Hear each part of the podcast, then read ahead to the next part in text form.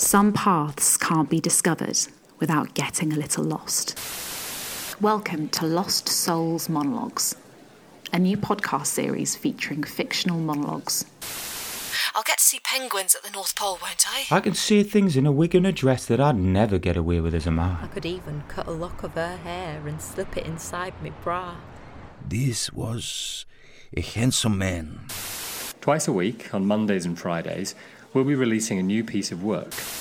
Not much unites these characters, except for the thing that we all have in common that sometimes we're all a little bit lost. Perhaps never more so than today. Our wonderful writers hail from many different countries and cultural backgrounds, and each has something special to share.